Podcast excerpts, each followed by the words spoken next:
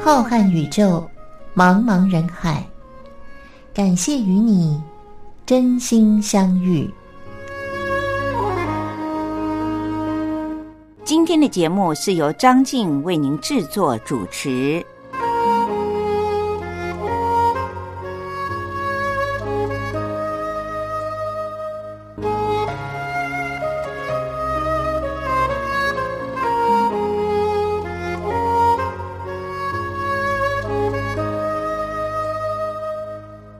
各位听众朋友，大家好，我是张静，又到了星期天晚上零点十分，光华电台为您播出的《真心相遇》，是由张静在空中陪伴着大家的时候了。今天已经来到了二零二一年的四月二十五号，也是四月的最后一个星期天。我相信即将要春暖花开的日子，应该让每一个人的心情会比较舒缓，而且比较期待吧。希望各位听众朋友在过去的这段时间里面，虽然我们因为新冠肺炎，也就是 COVID-19，而造成了人际关系上面没有办法像过去那么的紧密，而且在日常生活里呢，也没有办法像过去那么的多彩多姿，比如约朋友唱卡拉 OK，或者是经常的出国去旅游。除了很多的国家都对于外来的观光客，要不然就是不开放，要不然就是有一些管制的措施。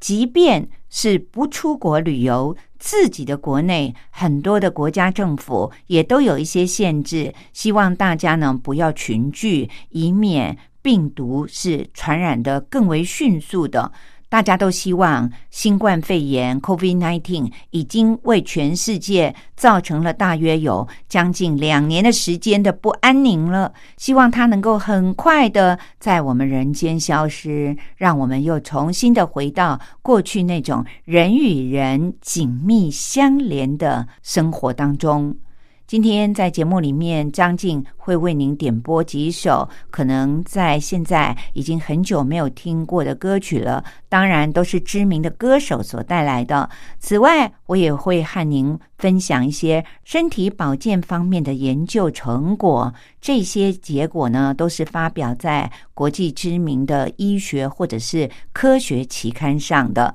有一些论证，张静才敢在节目里面和您一起讨论分享。希望各位听众朋友能够起到一些作用。节目的一开始，为您送上的这首歌是张清芳所带来的《认真的眼睛》，希望各位听众朋友们会喜欢。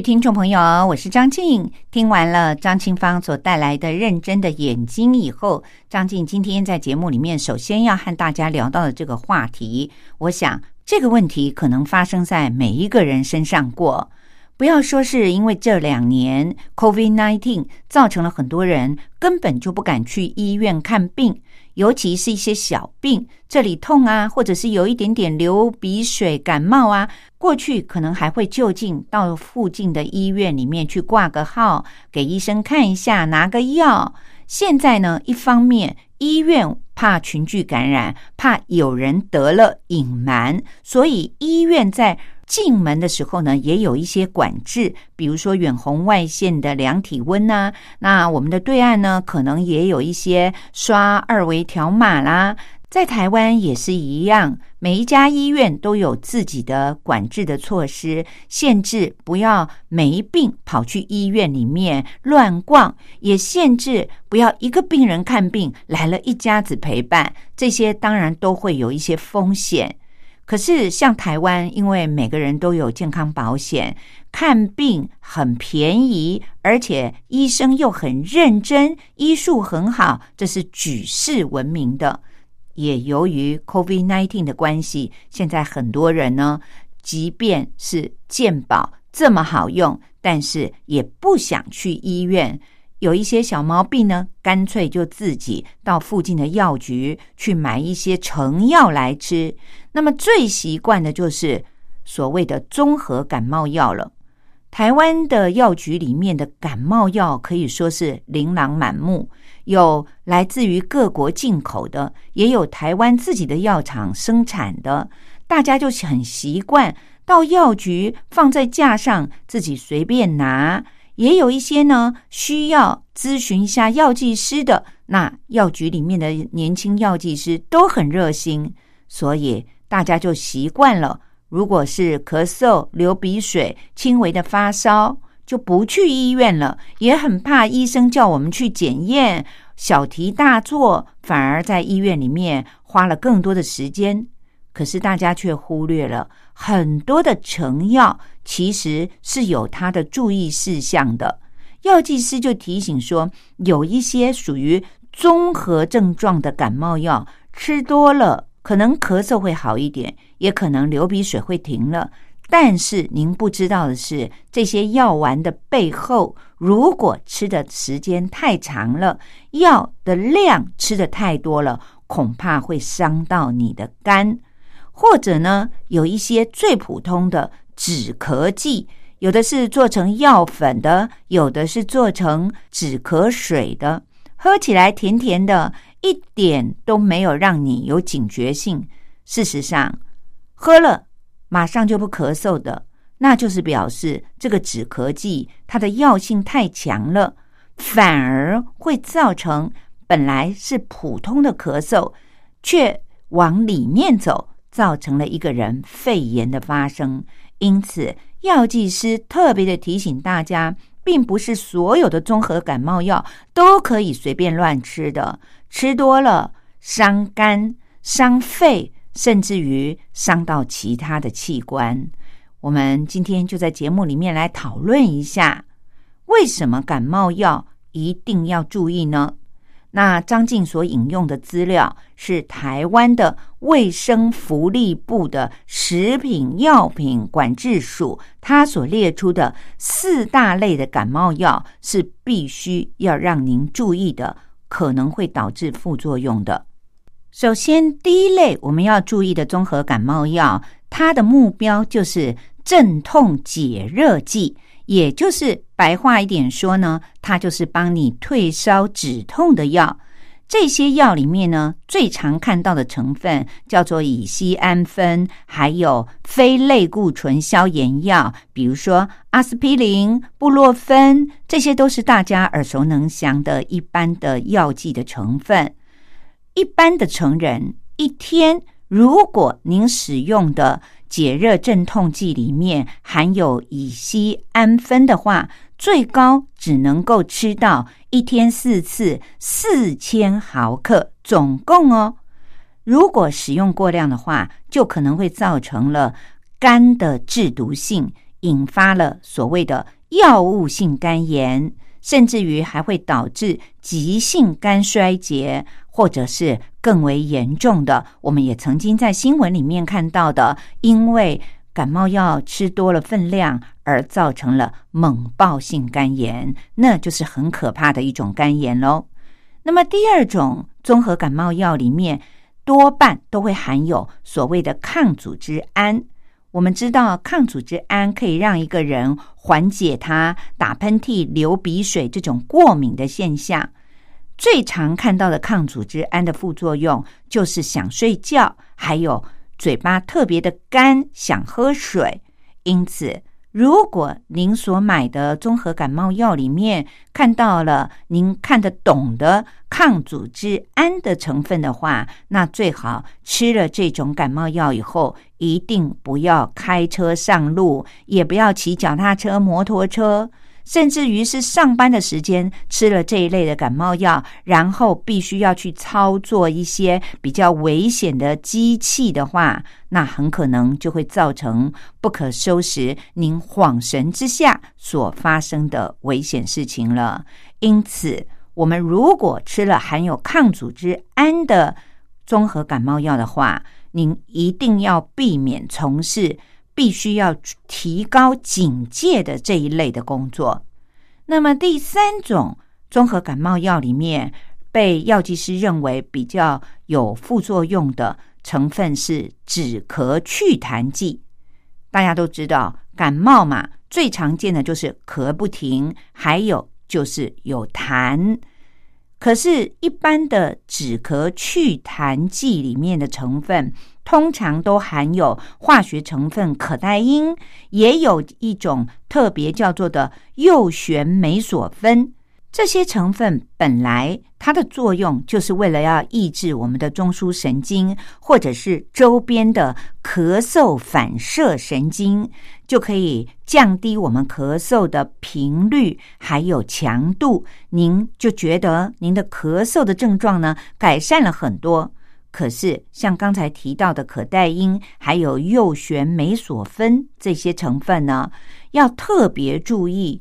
未满十二岁的儿童，还有怀孕的妇女呢，都不应该要使用这类的成分。如果必须要阻止咳嗽和痰太多的话呢，一定要经过医师很慎重的考虑之后开的处方签，才可以酌量的使用。如果综合感冒药里面的含有了这一类的成分，而它的剂量是超过了您应该使用的剂量的话，那当然就会带来很大的副作用了。所以，各位听众朋友，中枢神经是一个人多么重要的，如果吃多了，可能这个人就会呼吸减缓，异常的喜欢睡觉。这对于未成年以及怀孕的妇女来说，副作用的危害都是比较大的。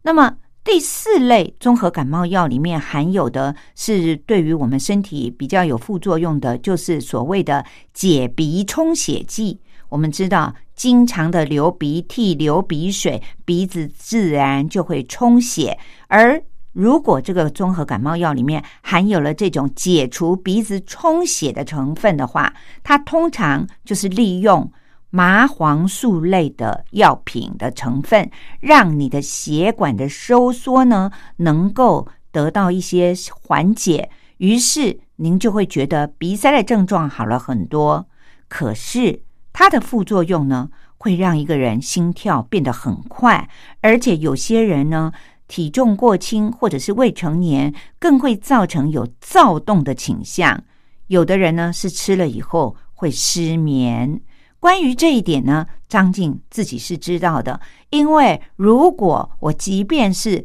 经过医生开的处方签里面有缓解鼻子症状的成分的另外的一颗药丸，我吃下去了以后，那天晚上就会失眠了。否则，张静平常是很少，几乎不会失眠的。所以，各位听众朋友，那就是因为这种缓解鼻充血的成分里面加了麻黄素，不是每一个人都受得了的。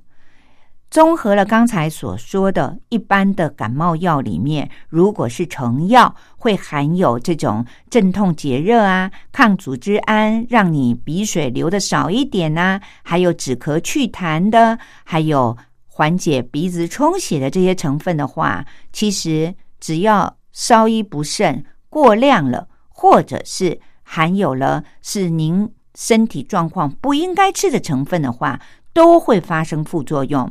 所以，各位听众朋友，那你说我如果感冒了、发烧了，要怎么办呢？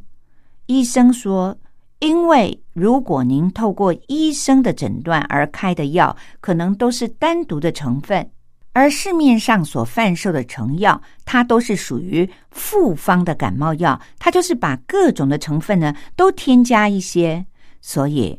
它就会造成的副作用是比较严重的，因此。台湾的基层医疗协会的理事长林应然医生，他特别提醒大家：如果你真的是发烧了，最好不要自行的买成药来服用，因为你并不知道你是为什么发烧。我们知道解热镇定剂是市面上最容易买到的止痛还有降温的一些药品，可是林医师说。如果你不是因为流行性感冒而发生的发烧的话，您是因为细菌性的感染导致了你的扁桃腺化脓而发烧的话，那么你只是去买成药来退烧止痛，根本的原因一点都没有解决，到最后呢，你会导致。更为严重的并发症，我们知道扁桃腺呢是长在我们的喉咙比较深的地方。如果扁桃腺化脓散开来的话，当然它的后续的并发症是非常的严重的。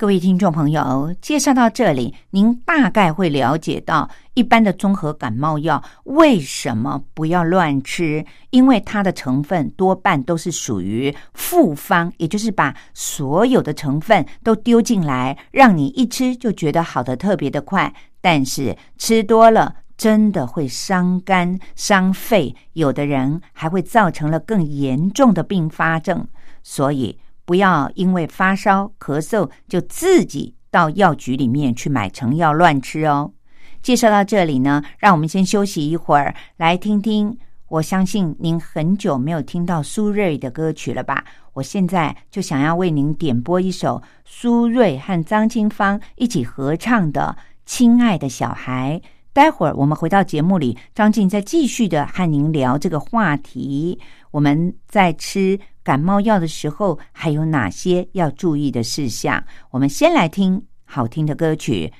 亲爱的小孩》。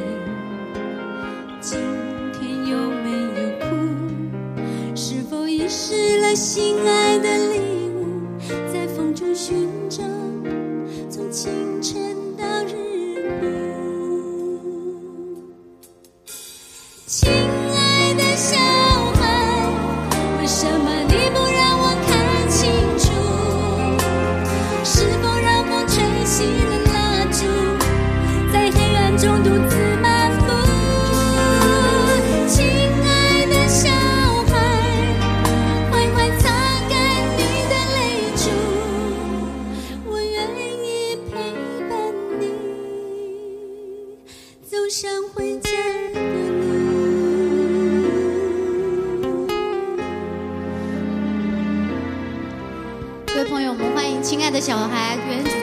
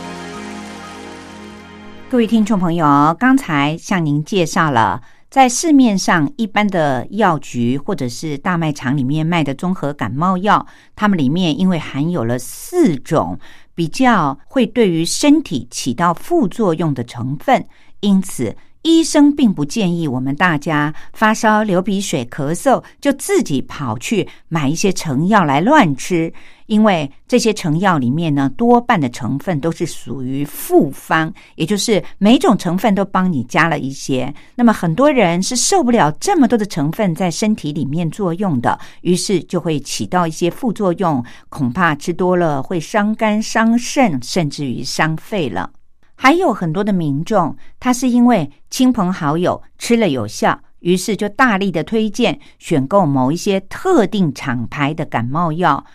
其实并不是每一个感冒的症状都适用的，而且呢，也很可能对于您的身体是会有不良的后果的。比如说，有很多人咳嗽的时候就会去买止咳剂。刚才张静也谈到了，有些止咳水呢做的还特别的好喝，但是咳嗽有时候就是要把痰把它排出来。如果我们喝了含有可待因成分太强的止咳水的话，就很容易就造成原本积在我们的喉咙里的痰不容易被咳出来，进而反而引发了细菌性的肺炎。那么也有一些人呢，是因为过敏而咳嗽，这时候可能需要一些含抗过敏成分的止咳剂，才能够对症下药。不应该买含有了很多其他成分的感冒药来吃。有的人呢是在吃食物或者饮料的时候，会和我们买的成药产生一些交互的作用。譬如说，如果您用果汁来配您的感冒药的话，那可能会影响了药物的吸收，进而就会导致这个药使用过量，或者是含有咖啡因的饮料，像咖啡啊，还有一些茶类啊，甚至于是您喝了酒，但是觉得有感冒，于是就买一般的感冒药来吃。事实上，刚才提到的这些含有咖啡因或者是酒精的饮料，如果您吃了综合感冒药，里面有一些成分本身就具有一点副作用的话，那么加上了这些咖啡因和酒精的作用，反而会让它的副作用显得更为强烈，于是发生风险的几率也就会提高。有的呢，是因为。这些药品里的成分是所谓的两面刃，它虽然可以帮助您抑制一些症状，但是它本身含有一点点的毒性。所以，当您的身体里含有了咖啡因和酒精之后，这些药品本身含有的毒性呢，就会变得更强烈了。所以，医生还有药剂师一再提醒大家：如果您要吃药，不论是什么药。最好都是配白开水就好了，千万不要用饮料来配药。如果身体不舒服，经过医生有在开处方签的吃药的时候呢，也最好不要去喝这些含有咖啡因的饮品，更不要说是喝酒了。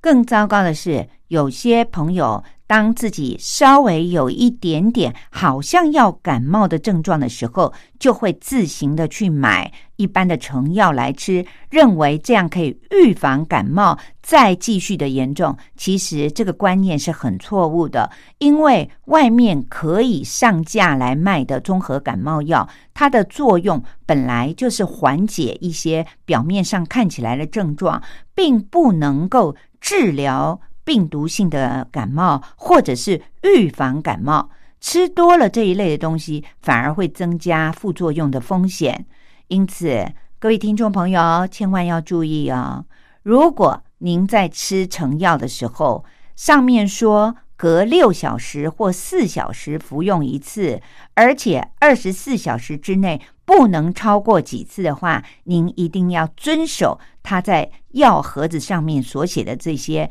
千万不要忘记了自己吃了几次，或者是认为多吃会好的比较快，这绝对是错误的观念。那么，如果是家里面有小朋友，或者是怀孕的妇女，以及本身您就有在吃其他的药物，比如说您有吃。降血压的药，或者是糖尿病的药的时候呢？当您有感冒的症状的时候，怕麻烦，想要到药局去买成药来吃，那么最好还是要先咨询一下药局里面的药师，或者是干脆就到门诊去找医生看一看，然后由医生来为您开药。当然，也要特别提醒，是本身就已经有罹患肾脏或者是肝脏以及心脏方面重大疾病的病人，那是千万的不要自己买成药来吃，它的副作用会比一般正常人还要更为强烈。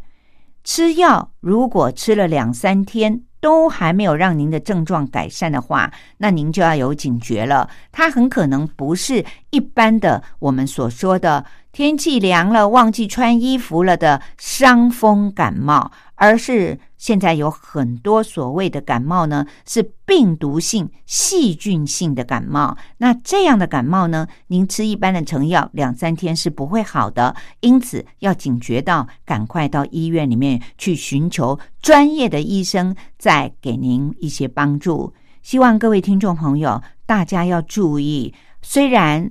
药很容易就能够买到，但是它的副作用可能是您所想象不到的。我还曾经听说，因为日本有很多这种所谓叫做药铺的，很多知名的是连锁店，琳琅满目，各式各类的营养补品或者是综合感冒药，也有很多的吃了很有效的止痛剂。我们两岸都一样，很多的朋友出国去玩，除了买当地知名的伴手礼之外，买回来最多的就是成药了。这是一个很不好的观念和习惯。希望我们的听众朋友，我们作为现代人，医疗这么发达，我们要有一些尝试。成药里面的成分，我们完全是看不懂的，并不是吃多了就可以保护身体健康的。一定要有一个正确的观念，生病了要对症下药。所以，各位听众朋友，今天在节目当中和您聊了这许多，希望我们的。真心相遇的听众朋友都有很正确的观念哦。接下来节目的时间又到了张静为您说历史故事的时间了，欢迎各位听众朋友们继续的收听我为您讲述的历史故事。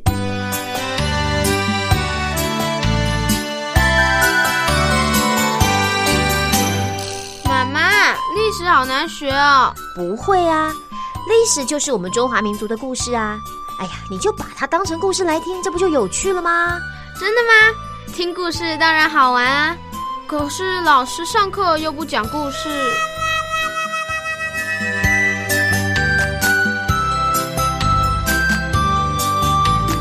听光华小学堂说历史故事。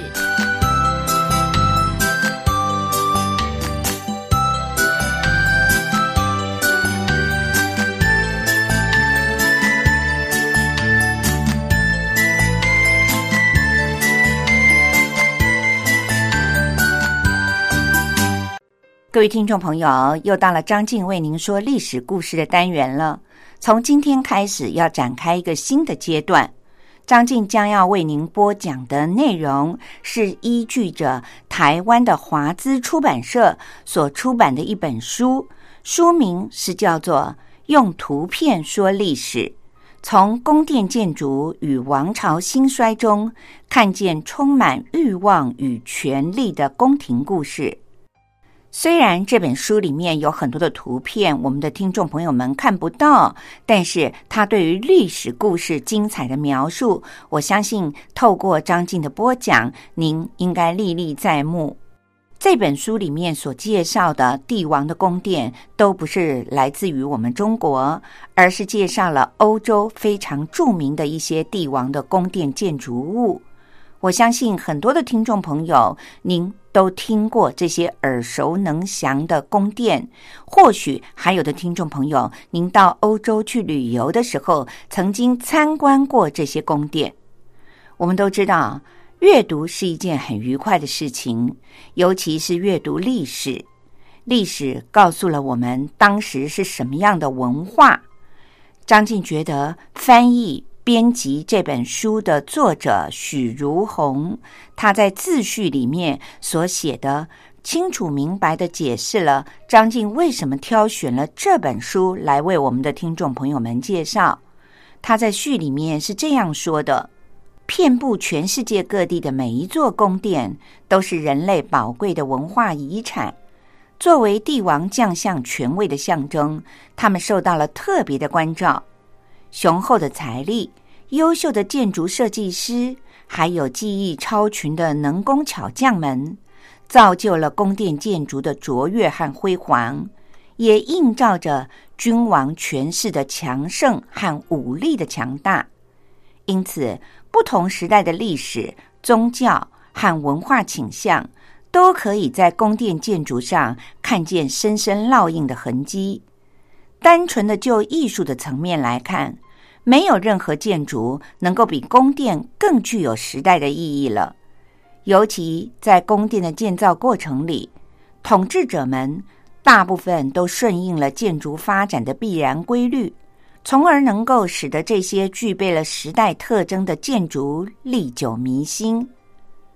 十九世纪之前的欧洲是人类文明发展史里非常重要而且又独特的一环。不同的民族冲突，还有疆域领土的争夺，宫廷内部的权力拉锯紧紧的交织在一起。宫殿建筑也在历史的跌宕起伏中，成为了诠释欧洲文明的重要线索。这些建筑物历经了罗马、哥德、文艺复兴、巴洛克、古典主义和洛可可式等不同的风格，也成为了人类历史的重要组成部分。因此，在这些时代背景之下，帝王的英武与昏庸，王妃的宠爱与哀怨，权臣的忠诚与狡诈，在宫殿这个舞台精彩的上演了。权力和财富所造就的骄奢淫欲的生活，利欲熏心的斗争，都可以作为后人对于历史的借鉴，也留下了很多未解之谜。带着这些疑惑以及对于历史的关怀，这本书对于欧洲宫殿背后的历史进行了系统的梳理，挖掘宫殿背后的动人故事。希望能够透过通俗易懂的方式，揭开宫殿建筑像迷雾一般的神秘面纱，聆听它动人的心跳声音，让我们体会人类历史长河当中每一个精彩的段落。各位听众朋友，今天张静要为您介绍的这座皇宫，是位于土耳其伊斯坦堡的托普卡帕宫。伊斯坦堡独特的地理位置和历史的进程，成就了身在其中的托普卡帕宫。这座王宫的产生，以及由此所延伸的历史人文故事，更丰富了这座城市的文化内涵。土耳其的伊斯坦堡是世界上唯一一个横跨了两大洲的城市，也是古代丝绸之路的终点。上星期我们讲到了奥斯曼帝国到了穆罕默德二世即位以后，决定在位于巴尔干半岛和小亚细亚半岛之间的地带建立永久的根据地，以掌控出入黑海的咽喉。于是，君士坦丁堡就成为了一个再合适不过的选择地了。西元一四五三年的四月六日。穆罕默德二世亲自率领了十五万大军，还有三百多艘的战舰，包围了君士坦丁堡。随着奥斯曼帝国疆域的扩大和江山的日趋稳固，穆罕默德二世决定要大规模的修建一座王宫，以彰显帝国的荣耀和尊严。于是，托普卡帕宫殿就此诞生了。西元一四五九年。托普卡帕宫在穆罕默德二世胜利的号角当中下令动工。经过了十六年建筑的时间，这座富丽堂皇、恢宏雄伟的宫廷建筑终于落成。毫无疑问的，这座在博斯普鲁斯海峡和金角湾以及马尔马拉海交汇点上的辉煌的宫殿建筑。既保存了奥斯曼时代的建筑风格，也成为了伊斯兰世俗建筑物的代表之作。由于这里曾经有一座在拜占庭时期被命名为托普卡帕的城堡，所以就把它命名为了托普卡帕宫殿。在土耳其的语言里面，意思就是大炮门。托普卡帕宫殿。为了要成为这个城市的地标，所以也充分的展现了奥斯曼帝国文化的极致。也由于过去伊斯坦堡曾经为罗马帝国所控制，东罗马和西罗马的教皇之争也为这座城市留下了难以磨灭的痕迹，所以托普卡帕宫殿也成为了伊斯坦堡多元文化的一部分。整座宫殿一共有七座高大又厚实的大门，四座是朝着陆地的，还有三座是朝着海洋的，依海临风，别有风味。其中主要的一座大门面对着著名的圣索菲亚大教堂，大门里面大约有三百米的地方有一个中门，两个门之间就是皇宫的前院了。中门内。有绿木蓊郁的花园，花园的右边是笼罩在柏树以及梧桐树的绿荫之下的御膳房，现在则成为了水晶制造品、还有银器以及中国瓷器的收藏展示馆。左侧则是苏丹和后妃们所居住的内宫；花园的深处的库贝阿尔特宫，则是苏丹召集大臣商量事情的地方。宫殿里面比较有名的厅室，大约有采石专阁厅，以及召见大臣们所使用的夜见厅。还保留着先知穆罕默德圣物的圣堂，和为了纪念攻下巴格达所修建的巴格达厅等等。土耳其共和国成立了之后，托普卡帕宫殿就改成了博物馆，馆中收藏和展出了奥斯曼时代的很多珍藏的艺术品，有苏丹的王冠和宝座，还有镶有百颗钻石的盔甲。重达十磅的大宝石，以及相刊了六千六百六十六颗钻石的金蜡烛等等，琳琅满目，提供参观的民众们欣赏。整个馆一共分为瓷器馆、土耳其国宝馆，还有古代武器馆以及古代钟表馆等等。另外有一座图书馆和书法展览室。特别值得一提的是，在瓷器馆当中还收藏有上自中国的唐宋、下至明清时期的古代瓷器，大约有两万多件呢，规模可以算是很庞大了。在宫殿的所有收藏品当中，最发人深省的就是圣堂里面的圣物了。它是奥斯曼苏丹继承哈里发的时候带到伊斯坦堡的。土耳其人不但继承发扬了伊斯兰教，而且还借助伊斯兰教促进了奥斯曼帝国的扩张。尽管到现在为止，什叶派的穆斯林仍然不承认奥斯曼人是先知穆罕默德的合法继承人，但是和现实对照的时候，历史的轨迹就足以证明了。各位听众朋友，西元一二五八年。蒙古铁骑攻陷巴格达之后，残忍的处死了伊斯兰的领袖哈里发，从而也结束了延续长达五百年时间的伊斯兰帝国的阿拔斯王朝。这个王朝横跨了亚洲、非洲和欧洲三洲，庞大的帝国终于成为了历史。除了蒙古军队的强大之外，阿拔斯王朝倒塌的主要原因，就是统治者的腐败以及缺乏革新的能力，也偏离了伊斯兰的正道，因此导致广大的民众生活困苦、国力空虚。社会经济的发展和文化的变革，应该是要同步前进的，否则就会扼杀了社会本身的创新能力。而年轻的突厥国王奥斯曼。顺应历史发展的规律，采纳了伊斯兰教的文化，同时又融入到国家的治理和扩张武力当中。因此，奥斯曼帝国的崛起成为历史，就是一种必然。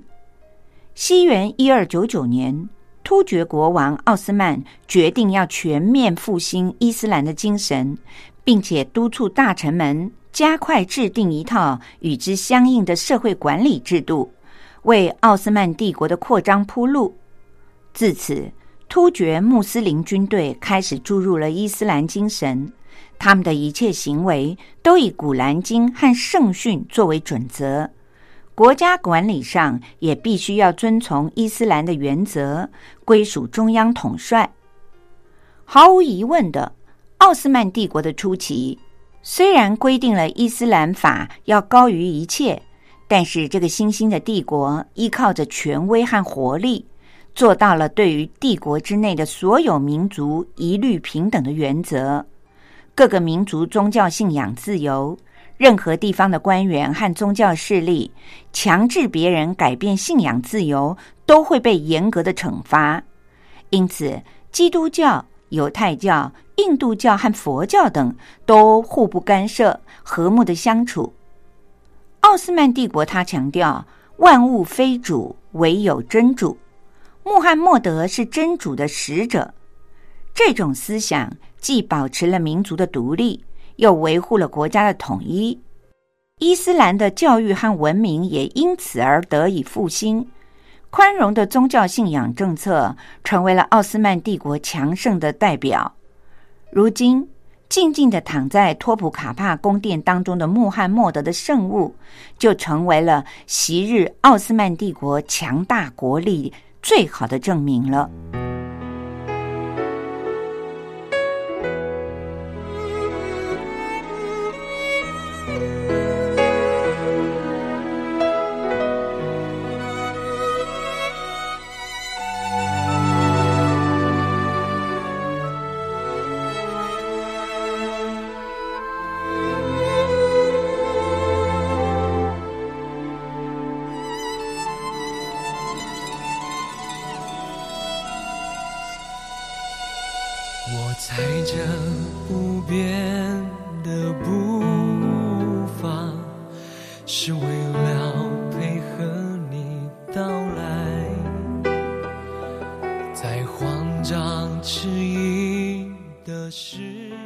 各位听众朋友，非常感谢您收听今天由张静为您主持的《真心相遇》的节目。现在又到了张静要和您说再会的时候了。您现听到的背景音乐是由苏芮和范逸臣一起合唱的《请跟我来》，是不是很久没有听到这首歌了呢？张静特别在今天节目最后为您点播，祝福我们的听众朋友，大家一定要身体健康，一切平安顺利哦。下个星期天的同一时间，也就是星期天的零点十分。张静依然会在空中等待着您，陪伴着您。欢迎各位听众朋友们按时收听，我们下星期再见喽，拜拜。世界，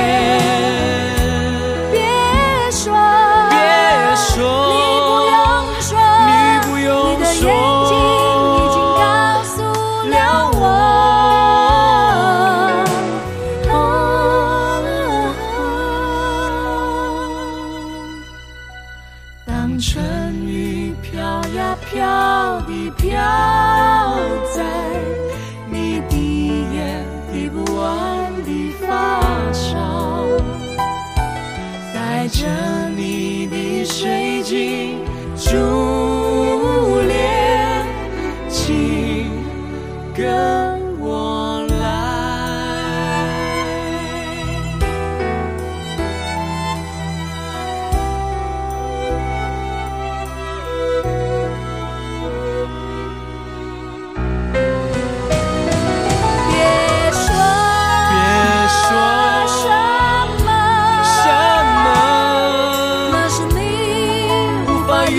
是的世界。